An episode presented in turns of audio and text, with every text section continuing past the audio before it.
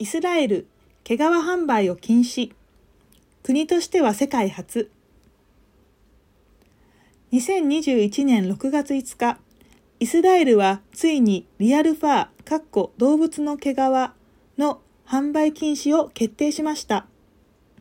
これは国の法律としては世界初です。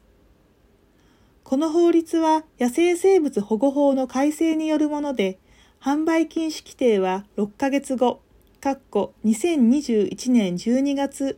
に施行されます。一部の例外があり、科学研究、教育、宗教目的、または伝統における毛皮の使用の免除を認めています。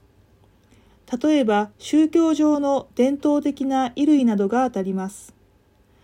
こういった例外規定は一般的で、カリフォルニア州などにも存在します。重要なことはファッションのための毛皮の犠牲がゼロになるという画期的な事実です。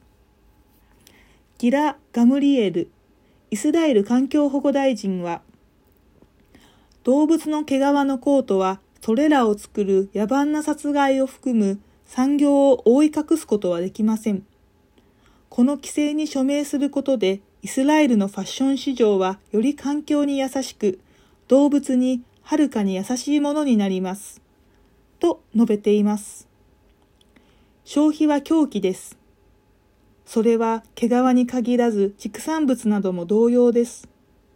消費という金銭を伴う取引のために多くの動物が犠牲になり、多くの自然が犠牲になり、多くの生態系が犠牲になってきました。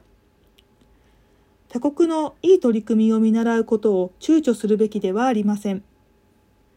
政府や政治家が毛皮の販売禁止を法律にするとは考えにくい日本ですが、消費者の力で毛皮の販売をゼロに極力近づけていくことは可能です。実際にその方向に向かっています。一人一人の行動にかかっています。動物を犠牲にするファッションから今すぐ離れ、そして友人や知人にもそうすることを進めてください。アパレルメーカーやファッション雑誌に動物の毛皮の取り扱いをやめるように意見を届けてください。また動物たちの事実を知らせるためにチラシ配りにご協力ください。